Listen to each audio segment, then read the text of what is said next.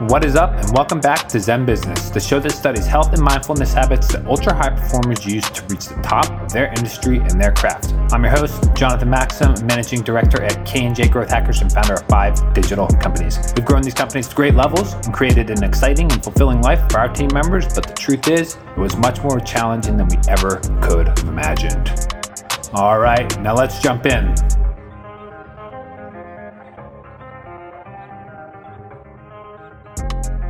What's up, guys? Happy Monday. It's off to a killer start. Hope you did your meditation, journaling, whatever it is that gets you off to a strong start.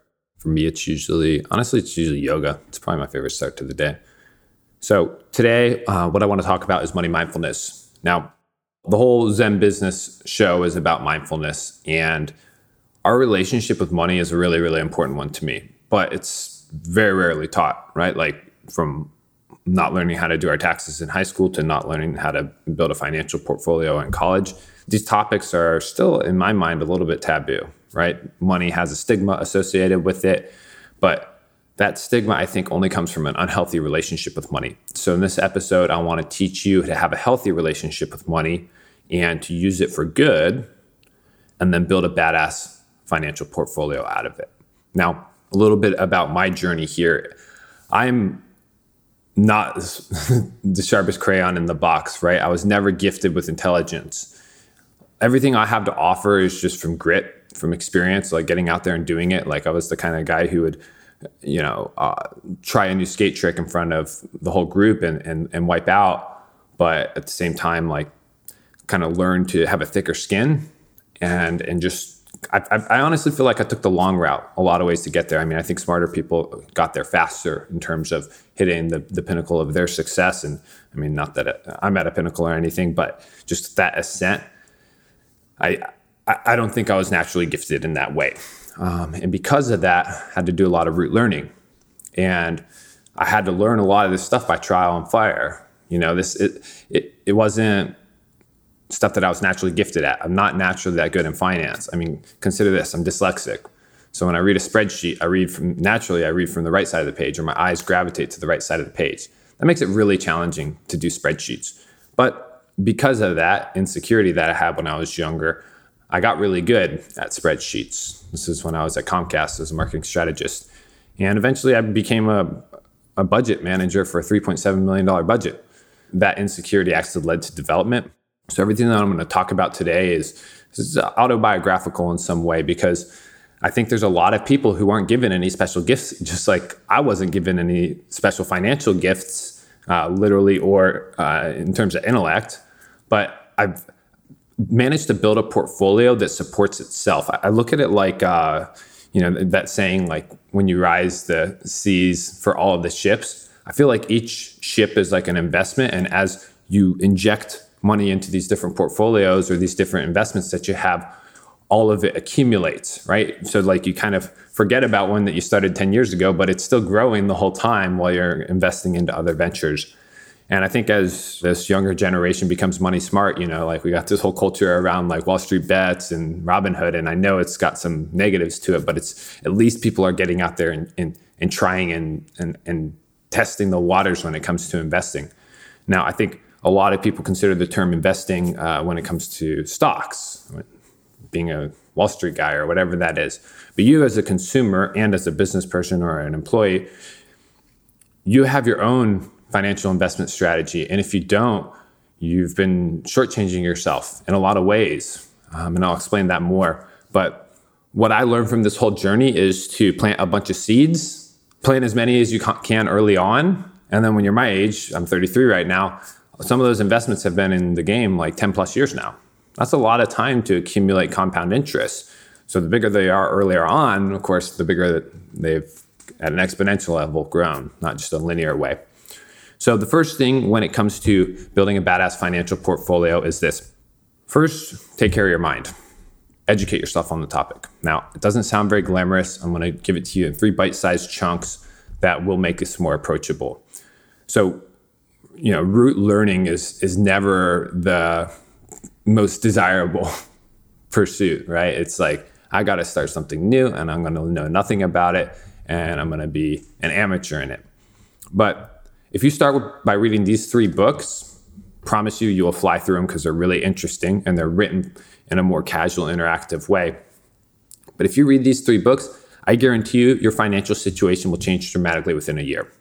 So the first book is Richest Man in Babylon. Now, I think I've talked about this on some episodes and some Instagram content and stuff like that. But The Richest Man in Babylon is an age old tale. I, I kind of consider it the money Bible. And it's something you can read in a couple days. I've personally read it like five times at this point because it's got all of the money habits, the behaviors that will turn into habits, all of the fundamental financial education I think a person could need. And when you read it, it's got these simple rules like save a little bit at a time, pay down debt slowly, these principles that a lot of us break on a day to day basis. So that's why I've read it so many times because I have to resynchronize myself back into that positive financial behavior to keep my portfolio growing in the way that I want it to. So, Richest Man in Babylon, I think it has six principles in it. It starts with, of course, work very hard, invest your money in things that you're expert in. Don't invest in topics that you're not expert in. Second, pay yourself 10% of your pay, right? The metaphor that he uses in the book is he's like, you pay, you know, to buy the ox, you pay to uh, have somebody transport the, the wagon for you, you, you pay the rent, you pay to feed your family. Most of us don't pay ourselves. So in that book, he encourages you to pay yourself 10% of everything that you take home. When you think about it, you are kind of paying everybody else before you pay yourself if you're doing it the kind of the traditional way of thinking. So pay yourself first, which leads me to my second book, but I'll go to that in a little bit here. Set aside a portion of your income just for you. In this case, savings, or it can be into investments, but we'll go into that later. The next one is to pay down debt slowly. A lot of people have accumulated debt from college. I personally accumulated debt when I uh, did my master's degree. It costed 50 grand, and I had to pay that down at some point, right? Thankfully, I did, but I did it slowly. And the, the principle from the book is really good because if you try to pay it down like $5,000 at a time and that's going to clean out your whole bank account, then what you end up doing is setting yourself back into a place of, of money scarcity. And so you, you can't really get that level of consistency and contribution if you're trying to do it in one fell swoop. So it's much easier to do, you know, if your payment's 300 bucks a month on something, it's better to do it, you know, at $1,000 a month than at $5,000 a month. You got to find that balance between how much interest am I paying on it and how fast am I going to pay this down and what can I afford? But that principle has really helped me. And I regret that me and a lot of people took out financial loans for college, but it's a necessary evil for certain people. So he also talks about, like I said, uh, never investing in things that you're not expert in, which will be a, a, super valuable one for you. But this is how you don't get caught in scams, right? You don't invest with, uh, you know, a jeweler or a diamonds business if you're not a jeweler, right? You, you invest in what you know because you're going to understand the risks better. So the richest man in Babylon just has a lot of timeless principles. Uh, like another one is like protect your money as hard as you work to earn it, work that hard to protect it. So don't spend spend it frivolously. So these principles really change things for me. That's why I read it so often. And I noticed that it wasn't painful to set aside money as I thought it would be. It was actually just like, okay, instead of having $1,000 to work with, I've got now got 850. So I got to do what I want with just this remaining money because I had set aside that, you know, 15% initially. Which brings me to the second book. This is called Profit First. Profit First is an accounting book. Now, it sounds boring, and accounting, trust me, I believe it's boring too. But it actually becomes fun, pretty fun uh, when you read this book. One, because it's, it's uh, modeled around small business owners. So it could be like bakery owners or car repair shops or construction companies. So it's built to the level that somebody uh, from that world can understand it and be advantageous in it. Uh, but it applies to all kinds of other business. I use it in my tech business, right? Like this is these are principles again that I consider this is like another financial bible. So profit first is great because uh, it teaches you that the principle from richest man in Babylon, which is to pay yourself first. So if you get ten thousand dollars in a month, and you say, okay, I'm going to reinvest into marketing, you might, you know, staff up the team, you might buy some additional software, you might spend money on ads that aren't working and burn through that $10,000. But in the book, he teaches you to uh, segment out your money, right? So one is you pay yourself first. In my case, I pay myself 35% of everything that I take home. So when I get a check for $10,000, 3500 goes straight into my personal savings account. And Then I take another 10% for tax hold. So I put another, what is that, $1,000 out of 10,000, put it into a tax hold account so that I can pay money at the end of the year. This is especially important as business owners. If you're employed, you don't really have to worry about that because your employer is going to be withholding that for you. Next is to set aside your actual savings. So this would be separate from your salary. And then after that is your operating expenses. Now, when you've taken out your pay, your savings, your profit, your tax hold, and then you have your operating expenses left, you might only have $6,000 out of the $10,000 that you earned. But now with that $6,000, you're going to find a way to make it work to grow this business with less money, which makes you more resourceful and scrappy, which ultimately leads you to have a more effective business. So it's actually good to to have prudence woven into how you budget, to to limit yourself to only six thousand out of ten thousand dollars. How can I do more with less in this situation?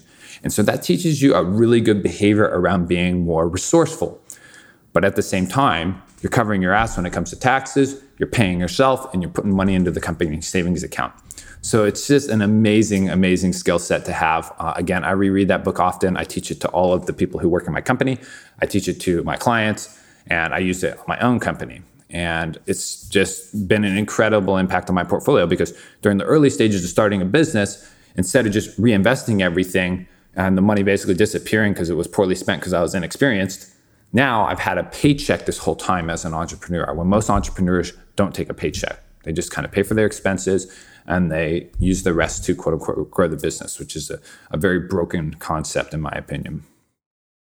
Third is Money Master the Game. Now, Money Master the Game is by Tony Robbins. It's a book that's like a tome. Uh, again, it's a, it's one of the more difficult reads. The the first two are books you could finish in like, like a weekend. This book is much longer, but you kind of want one long format money book on money because as a consumer, there really isn't much consumer finance content out there that is taught to us through schools and through colleges and stuff like that. Most of it is learned either from our parents or maybe we go actively find it. But Money Master the Game is framed around consumer finance. So it will teach you to be smart about real estate. It will teach you to be smart about ETFs and bonds and stocks and all that stuff while giving you a full portfolio design perspective on your, your whole financial situation. Um, my favorite principle from that book is that he talks about your risk investments and your safe investments. So if your portfolio was split into two, say 70 30, like for myself, I'm younger relatively. My friends make fun of me for being old. I don't know. 70% of my portfolio goes toward, toward risk assets, maybe 80% now at this point. Because I'm younger, I have more time to make mistakes, I have more time to take risks, and I'm, I'm more in the game, if you will. Whereas 20% is dedicated to safe investments. So in my risk portfolio, I have things like crypto. I have my multiple businesses that I'm either invested in or founder of, and then I've got things like that, my Amazon store that costed a lot of money up front. So those kind of investments, those more relative business investments and early startups and things like that, angel investing, I consider that stuff very, very risky. But I'm taking those chances now, and I, I would rather spend my money there than on myself for the the hopes that I either learn a valuable lesson or they they multiply like 10x, like a lot of angel investments do. And then on the other side, you've got the the safe portfolio. So your safe portfolio is where you put things like bonds, stocks, gold, and you have cash, like your rainy day, you know, your rainy day savings account. That's basically either fixed income, like you know they're going to pay you 5% per year by holding it in this you know money market or whatever it is versus the risk portfolio and so by age, you're of course going to be moving along that risk spectrum. But what it will teach you in the money master game is that the longer you stick with it, if you look at all of the different uh, professionally managed funds, financial funds throughout the world, the ones that perform the best are not the ones that are actively managed, it are the ones that are passively managed. So ETFs. ETFs are basically exchange traded fund. This is a this is a fund that you can buy through Vanguard or whoever provides your 401k that mocks the S&P or that mocks the Dow. So it'll just take the top companies and say the S&P 500 and that will be all of the investments in it. So it'll only be trading the most valuable companies who have the most consistent growth. And if you look at ETFs over the years, they outperform dramatically compared to more active investments like hedge funds or like day trading, stuff like that. So that book was really, really uh, impactful on my portfolio design as somebody who didn't have much financial training in my younger years. Next is the diversity spectrum. So you got these three books. You've got Richest Man in Babylon, Profit First, and Money Master the Game. I'm going to put them in the show notes so you guys have them. Now let's talk about the diversity spectrum. Now this is a concept I made up, but it just seems very relevant, so we're going to roll with it. So uh, if you are listening listener to the Naval Show or Naval Ravikant, the founder of Angel.co, he's one of my favorite writers and thought leaders and investors out there. But he he talks about this concept of when you're early and you're less experienced, you're going to generally want a more diverse portfolio because you don't want a lot of direct exposure to any one arena because you're not expert in any one arena yet. As you get more specialized skills, you can invest more heavily into those kind of deeper investments or make you know more focused bigger portion of your portfolio go into one investment but early on when you're like more of a generalist you want to be very diversified. And you could be 50 and still need to be very diversified because you may not have specialized skills. Maybe you're working some job that you can't invest directly around that work and you just developed a little portfolio you need to invest it. It still works smart to diversify. I have a very diverse portfolio because i'm kind of a generalist right? I've got startup investments, angel investments in like four different companies. I've got like tequila, I've got marketing AI, I've got CBD, I have gaming software. Because when I was younger, I didn't know for sure what I wanted to do. I was investing in a lot of different stuff. And now that I'm growing more specialist and expert, I'm moving down the spectrum, the diversification spectrum, toward fewer investments, but bigger plays in those investments. So that's when you really are, are hitting the pinnacle of your career and you're growing so expert in something that you can be confident that investing 80% of your portfolio in this will turn you a good outcome because you've got you got scars to show for it, right? I think about my friend Felix who manages a crypto hedge fund. All of his assets are in crypto at this point. But he is so expert in it. I mean, he's probably been doing it like 5 years now, like around the clock like 80 hours a week. But he can do that because he is such a depth expert when it comes to crypto that him investing everything there will give immense results. And he knows that confidently. But for somebody like you or like your parents who might not know that much about crypto or whatever, it's not going to be the best idea to just dump all your money into crypto, right? It's super volatile. There's a lot of scams and shitcoins out there and stuff like that. But because he has matured, he has moved along the diversification spectrum toward fewer investments that are deeper and more expert. Versus when you're early, you want to be more diversified. So, some of the ways that you can diversify as an early investor are your 401k, your IRA, buy mutual funds on Vanguard. I have like a separate investment account just set up for me to just buy ETFs. And that's kind of like the set it and forget it stuff. If you look at, I have like a tracking document, like an Excel file that has all of my different financial investments and how much I invested at the time, what it's worth today, and what that percentage growth was. I've got, you know, the company, I've got crypto, I've got all these different arenas. And the one that performs the best is my ETFs, just like we learned in Money Master the Game. Over the last 12 years, I've been investing into this fund. I do an automatic automatic deposit, which I'll talk about in a second here. But that has been building on its own. Remember, profit first, paying to the investment account before I go spend that money. So, you know, throwing 100 bucks a week over the course of 52 weeks, 10 years, you're talking about 520 investments, right? So it starts to add up. But that particular portfolio, the ETF, it has more than doubled in value. It's like 2.6x or 260% growth. So what seems only like 10 or 15% per year is actually turned into 260%. So that's why I encourage you to, to have early investments as soon as you can because the longer they're just sitting, the more they will accumulate, right? Compound interest. You've got plenty of lessons in this. So that's the set it and forget it stuff. And as you get more mature, more expert, and more specialist, then you can take shorter plays, more depth in those plays, and you know things like crypto. You can become you know, a swing trader or a day trader or whatever. But you don't want to do that until you've you've scraped your knees with fewer zeros involved. Last one, pay your needs and then invest the rest. This is basically how I live my life, and this is this has really blessed my financial portfolio in the sense that I don't, I, I, never like overspend. I'm never like in a position where I can't afford something or I go into debt if I you know have a car repair come up, uh, because basically everything that I get when I get a paycheck, pretty much all of it just goes into investing. My personal checking account only has like a thousand dollars in it, but all of my different portfolios or different uh, investment accounts have obviously way more than that. Um, but I keep it that way so that my personal checking isn't tempting me to go spend that money. If I had a hundred grand in that checking account, I mean, what's spending 200 bucks on a pair of shoes? Like you could do that so many times before it would leave an impact on that account.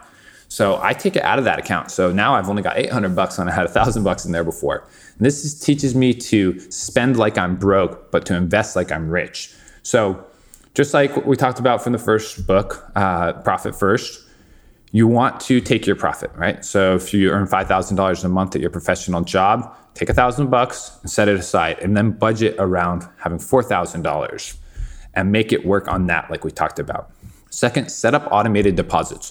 Some of the way that I do this is I initially did it by opening a new bank account that was not on my phone that I couldn't see, and I just started like transferring money over to it. Nowadays, they have like a lot of apps for that. So I've got Acorns, which rounds up every dollar that I spend and drops the change into an investment account in Vanguard funds.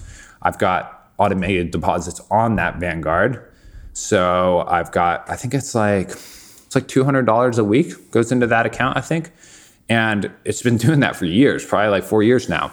Meanwhile, whenever I get, you know, a big chunk of change, I will just take those few thousand bucks and go invest them directly into my acorns. So do one-time investments. This is called dollar cost averaging when you're buying consistently no matter what the market factors look like.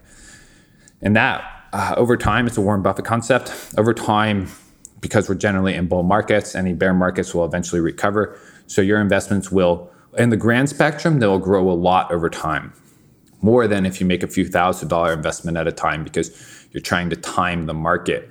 The issue with that is that emotions get involved. You often sell your investments when they, you see them drop and you think it's going to fall like lead in water. So it's better to just set it and forget it. Auto deposits, same amount every week. Um, I do this with my crypto portfolio, like my safe crypto portfolio. I buy $1,000 a week in Bitcoin and Ethereum. And I just do that week after week. I don't care what the price is. I just want to start accumulating that coin. So by doing these low, consistent investments, one, it's not uh, super painful. It's not going to ruin your budget. And two, it's not going to expose you to the risk of the emotion that comes with the up and downs of the market, especially if you're in something like crypto or stocks. So uh, as an early investor, you want to be investing consistently, not just even, even if it's out of a lack of knowledge, it's still a good investment strategy. Meanwhile, you're building this portfolio kind of in the background. And before you know it, you'll have five, six, seven, eight different investments that are all accumulating value. Maybe you forgot about the first four and they've been compounding over the years and paying you. And so when all those are together, you know, you will realize that one month you made more off your investments than off your day job. And you realize that you could quit your day job and just live off those investments if you were to take that money out. And that's a super empowering feeling and it's it's closer than you think. I think that when I first visualized it, I did it when I was 27. I'm 33, so it was six years ago when I first thought about this concept of my investments paying for my lifestyle. So if you got a million dollars in the bank or in an investment account and it gives you 15% per year, you're talking about $150,000 salary. So you could continually take out that $150,000 and live on it, and your million dollars would continue churning out $150,000 a year in profit for you. So this concept, that really struck me. That's when I realized this is how rich people do it. They'll, they'll never run out of money because even if they spend everything that they make, their investments are duplicating all of that income. And you will never cut into that income if you just leave it in those investment accounts. So there's there's a fulcrum point in your investing career where your investments now move from being marginal or nominal amounts to where they're actually larger than what you make in your day to day. And this is where the sea rises for all of the ships because it's all happening. All the investments are growing in a compound way without your involvement. I think it goes without saying don't spend all the money that you make because, and I can't emphasize this enough, but when you spend money, you are not only losing, say, $1,000 on a pair of shoes, you are losing the opportunity to invest that money in something that's going to pay you dividends, right? Something that's going to pay you a profit. So if you buy $1,000 of Bitcoin after five years, it might be worth $5,000, but those shoes are going to be trash after five years. So you're losing an opportunity to make money every time you spend money. So you're getting a double negative outcome when you spend money. If you invest it, getting a double positive outcome. It's being saved, one, and then two, it's accumulating more money. It's working for you. So when you put these things together, consistent deposits, profit first, protecting your money as hard as you earn it, and having a, a designed portfolio, you'll notice. I mean, I think I started this process maybe like 10 years ago, but, but it, it'll all make sense because one day you'll realize, like, wow, my money's actually working for me. And that's where I want you to get. So I didn't want to talk about too many of my specific investments in this episode. I really want to talk more conceptually about how to kind of get there and how to be thinking about money in a mindful way so that you can set yourself up to start investing. But the first step is getting educated on it. So check out the three books I left in the notes. I think they're going to help a lot. And in, in another episode, I will go into the the spiritual relationship with money. This is the, the extension of this money mindfulness concept is how do we spiritually relate to it? Um, so look out for that episode. Again, thanks for listening. I hope this was valuable to you. This is stuff that's been really valuable to my journey, and I'm glad to be sharing it with you. Uh, if you like this, please share it out, text it to a friend or whatever, whoever you think might be interested in getting smarter with their money and building a portfolio that multiplies. All right, I'll see you next time, next Monday here on Zen Business. Cheers.